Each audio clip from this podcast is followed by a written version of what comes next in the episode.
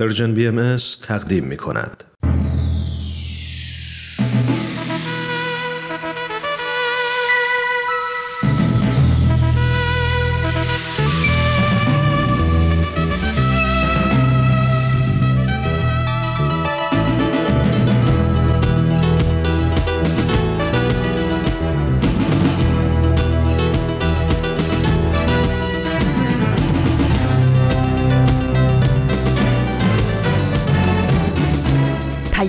دوست، برنامه‌ای برای تفاهم و پیوند دلها.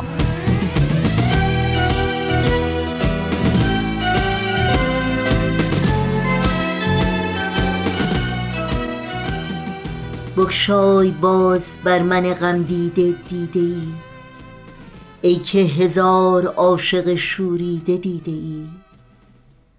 بنگر که اشک پرده درم جمله فاش کرد، آن رازهای نقص که پوشیده دیده ای. هم شوق وصل می کشدم هم غم فراق، گردن نهم بر آنچه پسندیده دیده ای. این گوهری است ریخته بر دامن وفا، هر دانه های اشک که بر دیده دیده ای.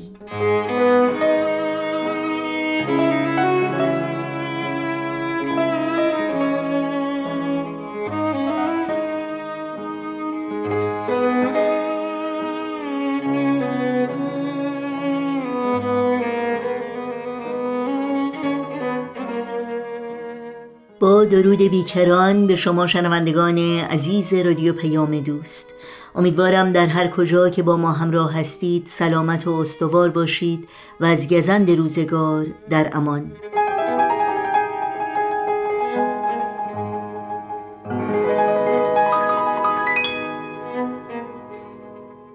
امروز دوشنبه هشتم خرداد ماه از بهار هزار و چهارصد و دو خورشیدی برابر با بیست و نهم ماه می دو هزار و بیست و سه میلادی است. امروز همچنین مصادف است با صد و سی و یکمین سال روز صعود و یا درگذشت حضرت بهاءالله پیامبر ایرانی و بنیانگذار آیین بهایی.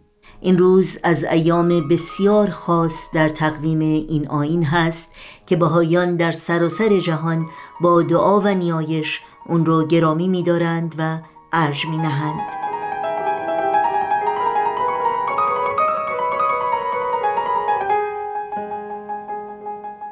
پیام دوست امروز رو با شعری از جناب هوشمند فتح اعظم، نویسنده، شاعر و اندیشمند محبوب ایرانی آغاز کردیم. این روزها به یاد تو ویژه برنامه کلام بهاءالله به مناسبت سال روز صعود این پیامبر ایرانی و برنامه اکسیر معرفت که بخش ویژه‌ای است از این مجموعه به همین مناسبت برنامه هایی هستند که در پیام دوست امروز تقدیم شما می‌کنیم. امیدواریم همراه باشید.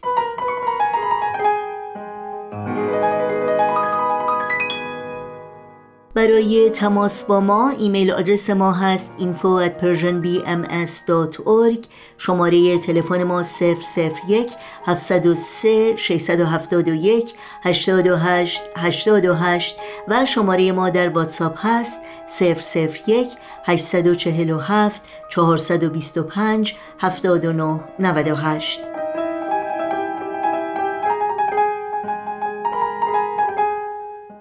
اطلاعات کامل راه‌های تماس با ما و اطلاعات برنامه‌ها و همینطور پادکست‌ها در صفحه تارنمای ما پرژن بهایی مدیا دات اورگ در دسترس شماست.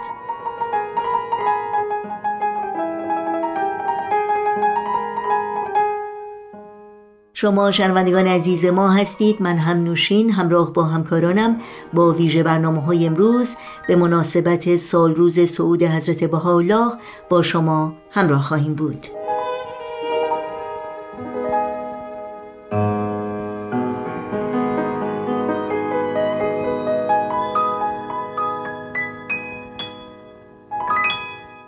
ما در این صد و سی و یکمین سال روز درگذشت حضرت بهاءالله پیامبر ایرانی و بنیانگذار آیین بهایی یادی می‌کنیم از زندگی پرتلاطم و پرحوادث ایشان و شاید تأمل در این پرسش که چرا حضرت بهاءالله که فردی وزیرزاده و از کمال رفاه و آسایش دنیوی و مقام و منزلت اجتماعی برخوردار بودند، راهی را برگزیدند که مشهون از رنج و سختی، تبعید و زندان و بلایا و مصائب بیشمار بود.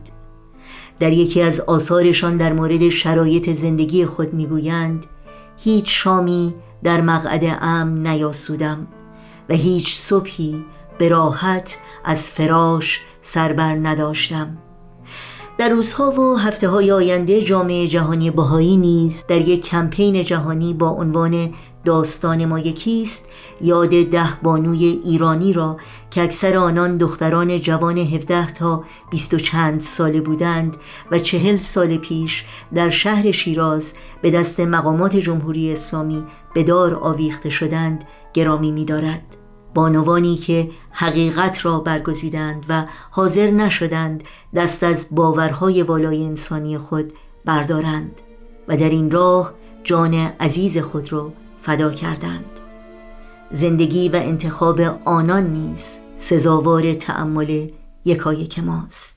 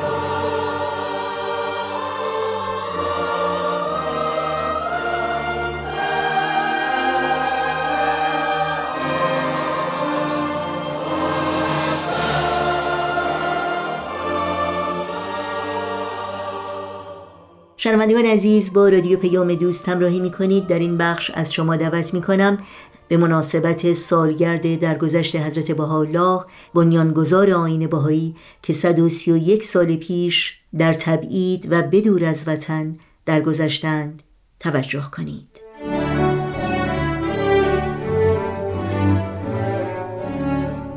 کلام بهاءالله. دوستان عزیز و همراهان با وفای رادیو پیام دوست، درود بر شما. حضرت بهاءالله مؤسس آیین بهایی در چنین روزی سحرگاهان هشتم خرداد، یعنی هفتادمین روز از نوروز ایرانی، هزاران کیلومتر دور از وطن و در تبعیدگاه یعنی شهر عکا، شهری در سرزمین مقدس، جهان خاک رو ترک فرمودند و روح مقدسشون به عوالم قدسی الهی پرواز کرد. اکنون در تمام ممالک دنیا بلا استثناء پیروان دلباخته این پیامبر از کیان ایرانیان طبق کلام الهی حضرتش به اهل عالم خدمت می کنند تا قدم‌های مؤثری در راه اصلاح عالم بردارند. چه شد آیین بهایی این چنین با سرعت عالمگیر شد؟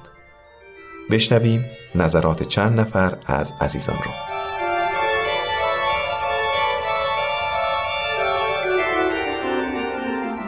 من فکر می‌کنم بهترین دلیل برای اینکه چرا با این سرعت آیین بهایی در جهان بدون جنگ و با آرامش رشد کرد، اینه که پیروان ادیان مختلف که در همه جای دنیا هستن، همگی بالاتفاق منتظر ظهور پیامبری بزرگ هستن که صلح و عدالت و برابری و اتحاد و بین ملت‌ها برقرار کنه.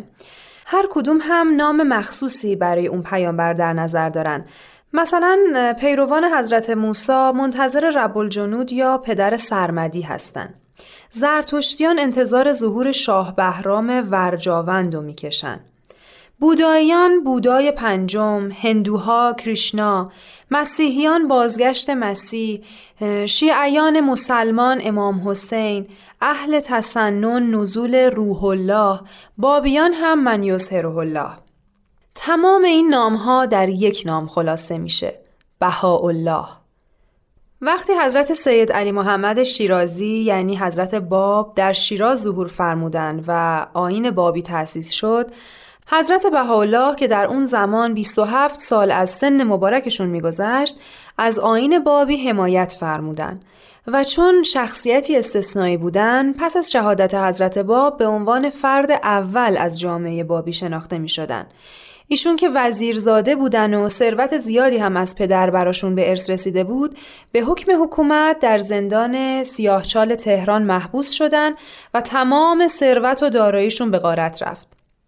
از همون زمان دوران زندان و تبعیدشون شروع شد و چهل سال یعنی تا آخر حیات مبارکشون این سختی ها طول کشید. در این دوران سخت یکصد جلد اثر مهم و گرانبها که همگی نشون دهنده راه الفت و اتحاد بشر و راه ترقی و تعالی هر انسانه از حضرتش به یادگار مونده. تمامی آثار حضرت بهاءالله به همون چیزی توجه داره که پیروان ادیان مختلف از موعودشون انتظار دارن: صلح، عدالت، برابری، الفت و محبت در بین همه جهانیان، همه مردم دنیا. برای همینه که استقبال بی‌نظیری از کلام الهی حضرت بهاءالله در سراسر عالم شده.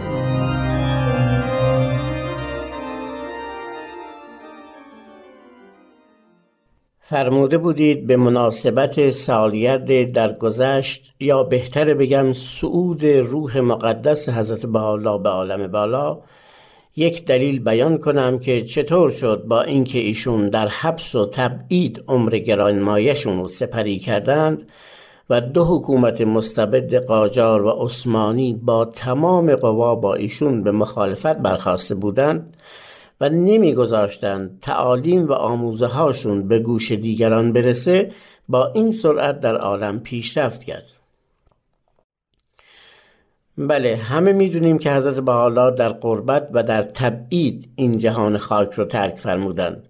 بنابراین عقلانی به نظر نمیرسه که شجره یا درخت آیین الهی در سراسر عالم گسترده بشه و بر روی بندگان سایه بندازه. دلایل زیاده دوستان. خواسته بودید فقط یک دلیل بگم، چشم. یکی از دلایل برمیگرده به خود کلام حضرت بهاءالله که جهانیه و مخصوص یک قوم و ملت و طایفه نیست. گرچه حضرت بهاءالله تعالیم و احکام انفرادی هم دارن که انجام دادن اونها باعث ترقی روحانی و آرامش خاطر هر فرد میشه، ولی چون هدف از ظهور حضرت بهاءالله وحدت عالم انسانیه، اتحاد جمعی اهل عالمه، الفت بین تمام نژادها و طوایف و پیروان همه ادیان گوناگونه، طبیعیه که برای رسیدن به این هدف والا باید تعالیمی جهانی به اهل عالم عنایت بشه، تعالیمی که نیاز همه ملل و اقوام رو در بر بگیره.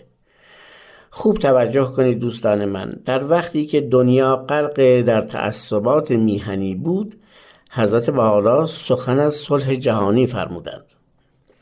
نه تنها صحبت از صلح فرمودند، بلکه راه‌های رسیدن به صلح جهانی رو به ما نشون دادند. در حالی که زنان دنیا محروم از حقوق برابر با مردان بودند، مسئله تساوی حقوق زن و مرد رو مطرح کردند. توجه والدین و سیاستمداران و مدیران جامعه رو به تعلیم و تربیت اجباری عموم اطفال دنیا جلب کردند. در حالی که هر ملتی شیفته زبان خود بود و اون زبان رو بهترین میدونست، انتخاب یا اختراع یک خط و زبان بین المللی رو برای ارتباط بهتر بین انسانها با هم تعلیم دادند. تعالیم حضرت بهاءالله که در آثارشون دیده میشه بسیار زیاده و چون نیاز همه جهانیان رو برطرف میکنه، میفهمیم که محدود به منطقه خاص نیست، جهانیه و علت گسترش آیین بهایی در عالم هم همین جهانی بودن این تعالیمه.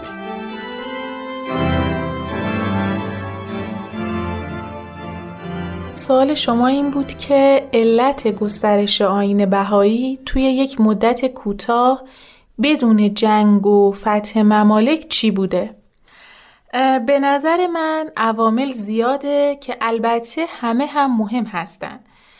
اگرچه کلام حضرت بهاءالله کلام الهی و خداوند خودش امرشو پیش میبره، ولی باید گفت این مؤمنین هستند که با تلاش و فداکاری سهمی توی گسترش آیین الهی دارن.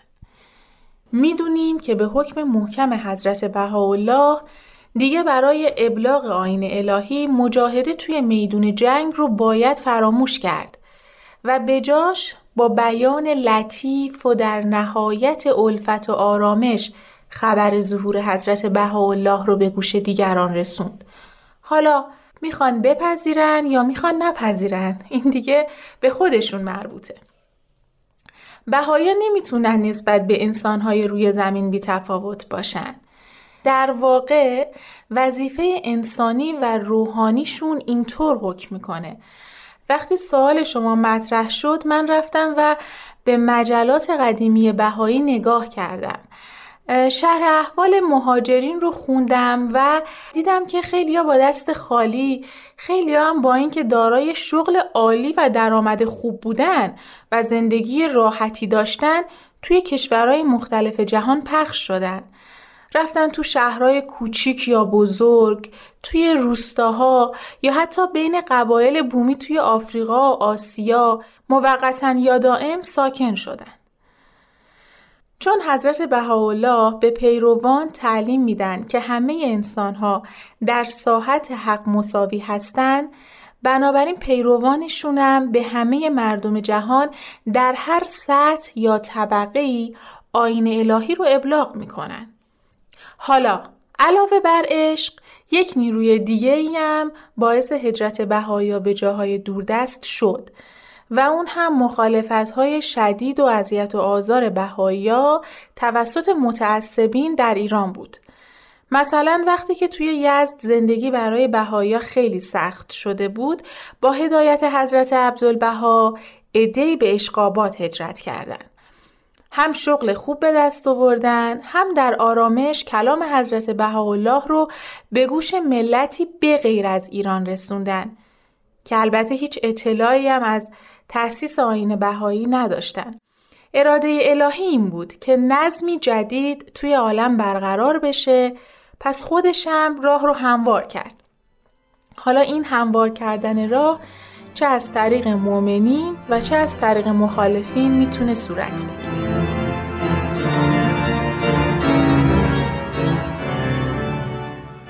خب عزیزان، امیدوارم نظرات دوستان مورد توجهتون قرار گرفته باشه. سالم و موفق باشید.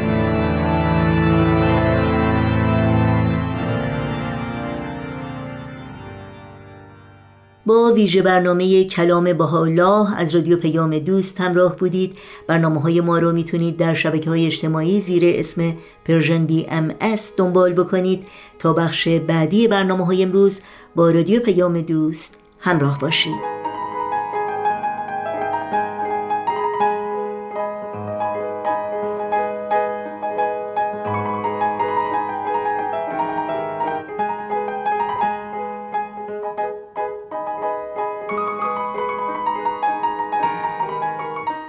همکارمون سهیل کمالی در پیام دوست امروز بخش ویژه‌ای رو از مجموعه اکسیر معرفت به مناسبت سالگرد درگذشت حضرت بهاءالله تهیه کرده که با هم میشنویم. اکسیر معرفت.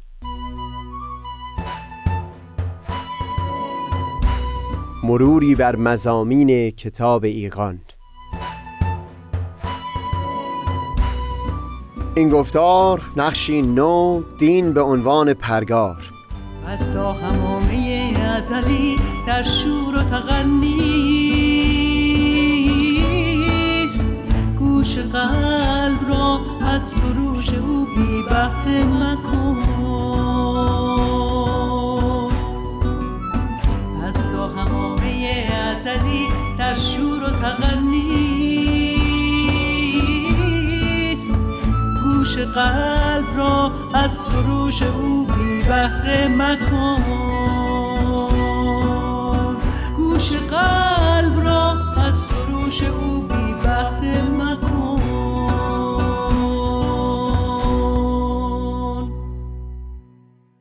دوستان، سهیل کمالی هستم. در گفتار پیشین بحث پیرامون سومین نقش از چهار نقش دین رو آغاز کردیم. اینکه دین تلاش میکنه تا بر اساس اون برهه‌ای از تاریخ که در اون ظاهر شده دایره بزرگتری از وحدت و یگانگی رو در جامعه انسانی پدید بیاره. این رو بیان کردیم که در طول تاریخ پیش اومده که جنگ‌های بزرگی به نام دیانت بین دو یا چند امت در گرفته باشه، منتها خود همون امت یک دایره بسیار وسیع‌تری از وحدت و پیوند بود در مقایسه با هویت‌های کوچکتر و تنگتری مثل قومیت. همونطور که وقتی حس وحدت و یگانگی در سطح خانواده به وجود اومد، تعارضها و استکاکهایی با دیگر خانواده ها هم پدید می اومده و همین در خصوص قوم و قبیله و دولت شهر هم صادق می اومد، در خصوص یک امت هم دیانت کوشیده بود تا یک همچو حسی از یگانگی و پیوند رو در میون گروه‌های کاملا متفاوتی پدید بیاره. درباره اینکه دیانت یک همچو یگانگی نسبی میان گروه‌های مختلف یک امت پدید آورده باشه، میشه بر اساس شواهد تاریخی بحث و گفتگو کرد، میشه حتی تردید کرد و دلایلی در برابر اون ارائه داد، اما یک چیز رو نمیشه مناقشه کرد. اگر دیانت به راستی موفق شده باشه که در طول تاریخ جنگ و نزاع میان اون دهها و صدها گروه رو تا حدودی برطرف کرده باشه و این جنگ ها رو به تنش و استکاک میان چند امت بزرگ تبدیل کرده باشه، میشه پذیرفت که دیانت تونسته در نزدیک تر کردن عالم به سطح وسیع تری از وحدت و یگانگی مؤثر افتاده باشه.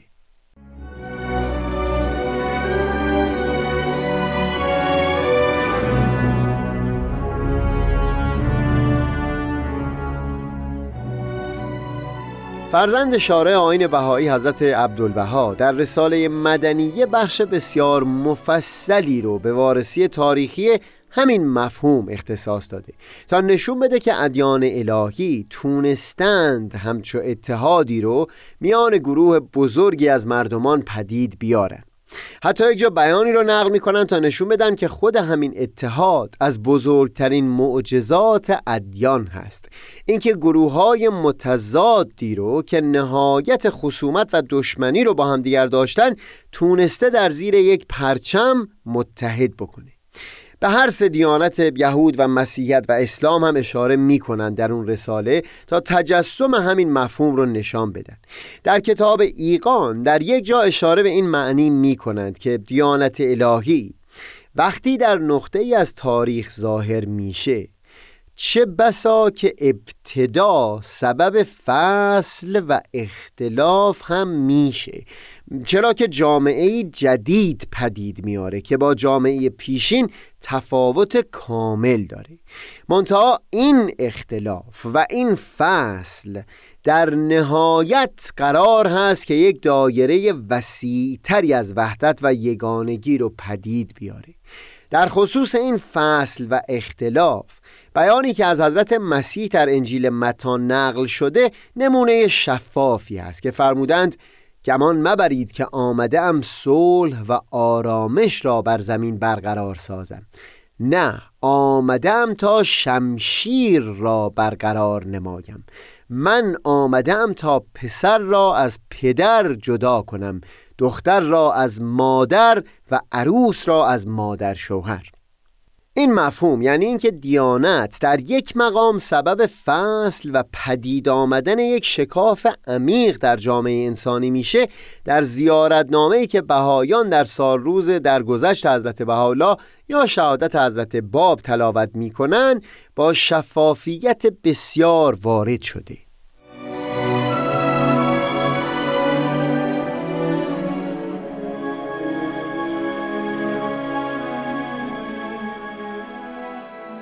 همونطور که اشاره شد در روز درگذشت حضرت بهاءالله که سال روز اون مصادف شده با همین گفتار امروز ما، بهایان زیارتنامه‌ای تلاوت می‌کنند که متن اون گزیده‌ای است از برخی آثار خود حضرت بهاءالله. متن این زیارتنامه چندان بلند نیست. این جالبه که در این متن نسبتاً مختصر که به طور بسیار چکیده اشاره‌ای به برخی ویژگی‌های برجسته ظهور حضرت بهاءالله و هم زندگانی ایشون شده، حدود یک چهارم اون اختصاص پیدا کرده به همین خاصیت دیانت که در یک مقام شکاف عمیقی در جامعه انسانی پدید خواهد آورد. در همین متن به این مضمون بیان می کنند که به کلمه از سوی پیامبر الهی بین همه ممکنات فرق و فاصله و شکافی پدید آمد، اینکه اون کسانی که تعالیم او رو پذیرفتند و اونها که از پذیرش اون سرباز زدند در دو گوشه قرار گرفتند. در کتاب ایقان هم باز بر همین قوت و ویژگی در ظهور الهی تأکید می‌کنند که به یک کلمه بین نور و ظلمت رو فصل می‌کنه و هم در خصوص این شکاف بیان می‌کنند در کتاب ایقان که چه پدرها که از پسرها اعراض نمودند و چه عاشقها که از معشوقها احتراز جستند و چنان حاد و برنده بود این سیف بدیع که همه نسبتها را از هم قطع نمود.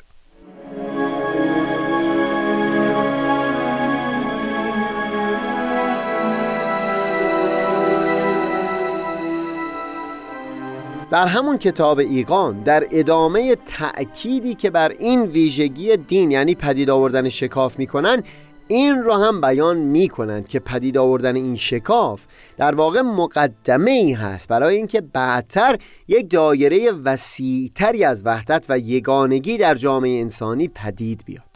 بگذارید مطلب را از زبان خود کتاب ایقان بشنویم. و از یک جهت ملاحظه فرمایید چگونه وصل نمود، مثل آنکه ملاحظه شد که جمعی از ناس که سالها شیطان نفس تخم کینه و عدوان ما بین ایشان کاشته بود، به سبب ایمان به این امر بدیع منیع چنان متحد و موافق شدند که گویا از یک صلب ظاهر شدند. این که بیان میکنند که گویا از یک صلب ظاهر شده اند، یعنی از یک پدر بودند، این بسیار بلند روشنگره، چون بیان کردیم که نهایت وحدت و یگانگی، نهایت نیتی که این ادیان داشتن این بود که دایره وسیع‌تر یگانگی رو به اون درجه‌ای برسانند که افراد در حد اون محبت و یگانگی که در دل خانواده لمس می کردند حس پیوند نسبت به همدیگه داشته باشند. بعد به این مضمون بیان می کنند که پدید آوردن همچو اتحادی بین این قلوب به قدرت حضرت پروردگار بوده و بعد باز دنباله مطلب رو پی می گیرند. و دیگر آنکه چقدر از مردم مختلف العقاید و مختلف المذهب و مختلف المزاج که از این نسیم رضوان الهی و بهارستان قدس معنوی قمیص جدید توحید پوشیدند و از کأس تفرید نوشیدند. این است معنی حدیث مشهور که فرموده گرگ و میش از یک محل میخورند و میآشامند. باز بخشهایی در زیارتنامه‌ای که بهایان در روز درگذشت حضرت بهاءالله تلاوت میکنند میتونه اشاره‌ای به همین ویژگی ظهور الهی تلقی بشه، اینکه از دل همون شکاف قرار هست نهال یک درخت تنومند بیرون بیاد که همه آدمیان شاخ و برگی از اون به حساب خواهند اومد.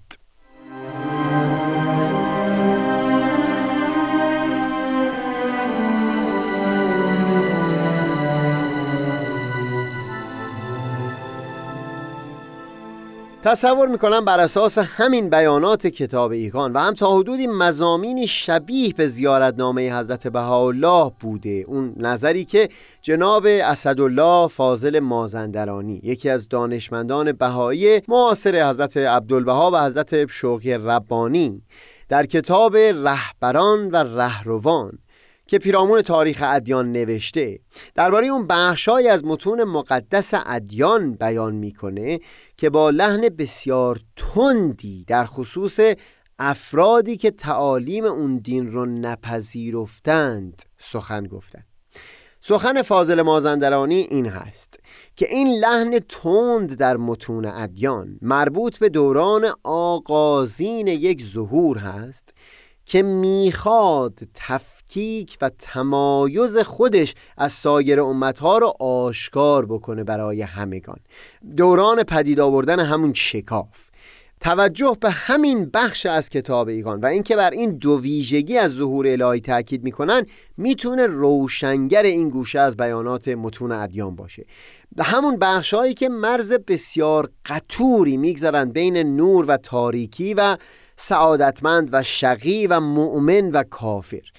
همونطور که از کتابیگان نقل کردیم این گوشه از متون ادیان مربوط میشه به اون ویژگی فصل و شکاف اولیه در جامعه انسانی که در ظهور الهی نهفته هست، فصل و شکافی که لازمه پدید آوردن اون دایره وسیع‌تر از وحدت هست و هم برای همچو فصل و شکافی همون لحن بسیار تند اجتناب ناپذیر می بود که مرزهای بسیار قطوری قائل شدن بین پذیرندگان تعالیم ظهور جدید و انکار کنندگان اون تعالیم. این نکته حائز نهایت درجه اهمیت هست و اتفاقاً وجود همچو بیانات تندی در متون خود آیین بهایی میتونه بسیار روشنگر باشه. بله، در متون سایر ادیان همچو بیاناتی بسیار دیده میشه و از سوی ناظران بیرونی چه بسا که مورد نقد قرار گرفته و اون بیانات تند رو دلیلی برای قائل شدن تبعیض و روا داشتن ظلم بر افراد بیرون از اون دیانت لحاظ کرده باشند. در متون مقدس آیین بهایی با صراحت تمام تأکید بر عالی ترین سطح وحدت، یعنی وحدت در سطح کل عالم انسانی شده و اینکه نمی بایستی به هیچ وجه تبعیضی بین افراد با هر عقیده و دیانتی قائل شد. با وجود همچو صراحت‌هایی، مشخصاً بیانات تندی که در متون ادیان و از جمله آیین بهایی وارد شده، کارکردش بایستی چیز دیگری بوده باشه. پدید آوردن اون شکاف آغازین و اون هوشیاری بسیار عمیق اولیه از این جدایی و فصل که در همین بخش از صحبت در اون باره توضیحاتی بیان کردیم.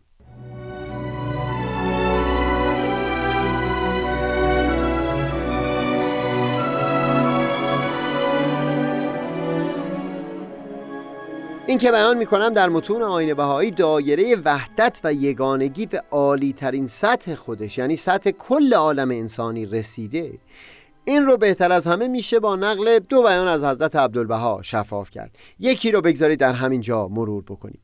پیش از اون بگذارید بیان بکنم که در آثار بهایی از اصطلاح احبا یا احبای الهی مقصود باورمندان به آیین بهایی هستند و مقصود از دور در بسیاری بیانات دوران ظهور پیامبران الهی هست و مثلا دور بدیع یعنی جدیدترین ظهور پیامبر الهی که ظهور حضرت بهاءالله باشه. بگذارید بیان حضرت عبدالبها رو بشنویم. احبای الهی در چنین روزی البته باید یک آثار خیریه سوریه یا آثار خیریه معنویه بگذارند که آن آثار شمول بر جمیع نوع انسانی داشته باشد، زیرا در این دور بدیع هر عمل خیری باید عمومی باشد، یعنی شمول بر جمیع بشر داشته باشد، اختصاص به بهائیان نداشته باشد. در جمیع ادوار انبیا امور خیریه تعلق به نفس آن ملت داشت، مگر مسائل جزئیه مثل صدقه که تجویز شمول بر عموم داشت. اما در این دور بدیع چون ظهور رحمانیت الهی است، جمیع امور خیریه شمول به جمیع بشر دارد بدون استثنا. لذا هر امر عمومی، یعنی که تعلق به عموم عالم انسانی دارد، الهی است و هر امر خصوصی و مشروعی از مشروعات عالم انسانی که تعلق به عموم ندارد محدود است. لذا امیدم چنان است که احبای الهی هر یک از برای عموم بشر رحمت پروردگار باشد.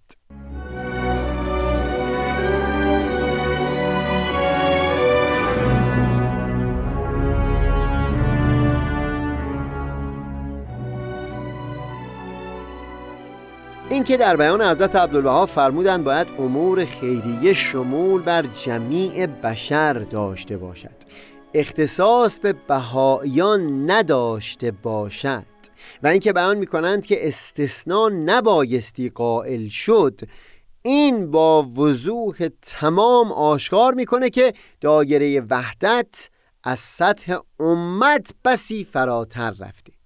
در این مرحله از رشد بشر سطح وحدت و یگانگی فراتر از اون هست که به عنوان مثال خواسته باشند تأکید بکنند که دوستی و معاشرت در درون خود امت باشه و نه با پیروان سایر ادیان.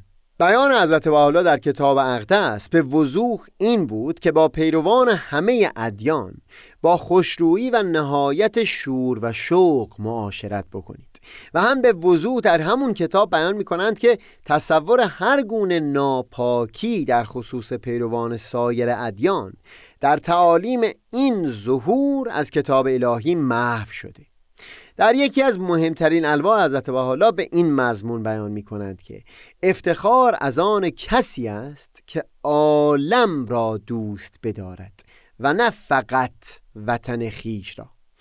استاد برجسته فلسفه دانشگاه تهران دکتر علی مراد داوودی یکی از دانشمندان بهایی بود که بعد از انقلاب سال پنجاه و هفت ربوده شد و هرگز دیگه خبری از او به دست نیومد.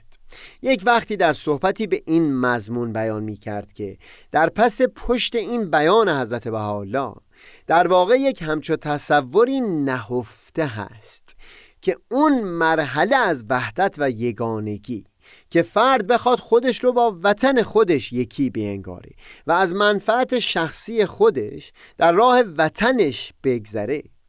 تصور شده که فرد پیشتر به این نائل شده. الان مرحله اون عالی ترین رشد هست، یعنی اینکه فرد منفعت خودش رو در منفعت عموم اهل عالم ببینه. مثال میزنند که دوست داشتن فرزند طبیعی وجود انسان هست، هرچند بسیار نیکو هست، اما عالی ترین مرحله رشد اخلاقی اون زمانی هست که آدمی از صمیم وجود برای رفاه فرزند سایر کسان هم کوشش بکنه. همین نسبت بین وطن و عالم هم صادق است. بگذارید در ابتدای گفتار بعد پیرامون این وسیع‌تر شدن دایره وحدت و یگانگی کمی بیشتر گفتگو بکنیم و بعد به چهارمین نقش دین بپردازیم. منم آفتاب بینش و دریای دانش، منم آفتاب بینش و دریای دانش.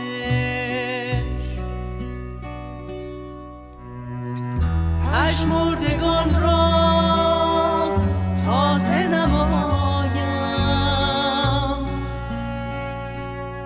منم آن روشنایی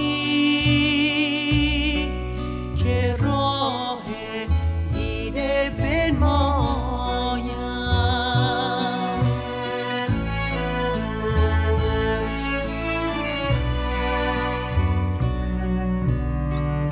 و منم شاهباز دست بی‌نیاز،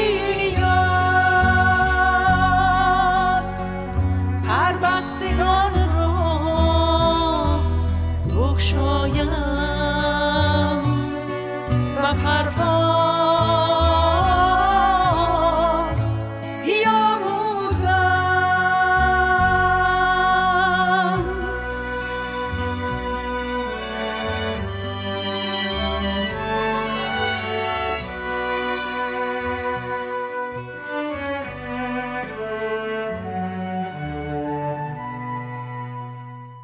شنوندگان عزیز رادیو پیام دوست، به پایان برنامه‌های این دوشنبه میرسیم. همراه با همه همکارانم به همگی شما خدا نگهدار میگیم تا روزی دیگر و برنامه‌ای دیگر. پاینده و پیروز باشید.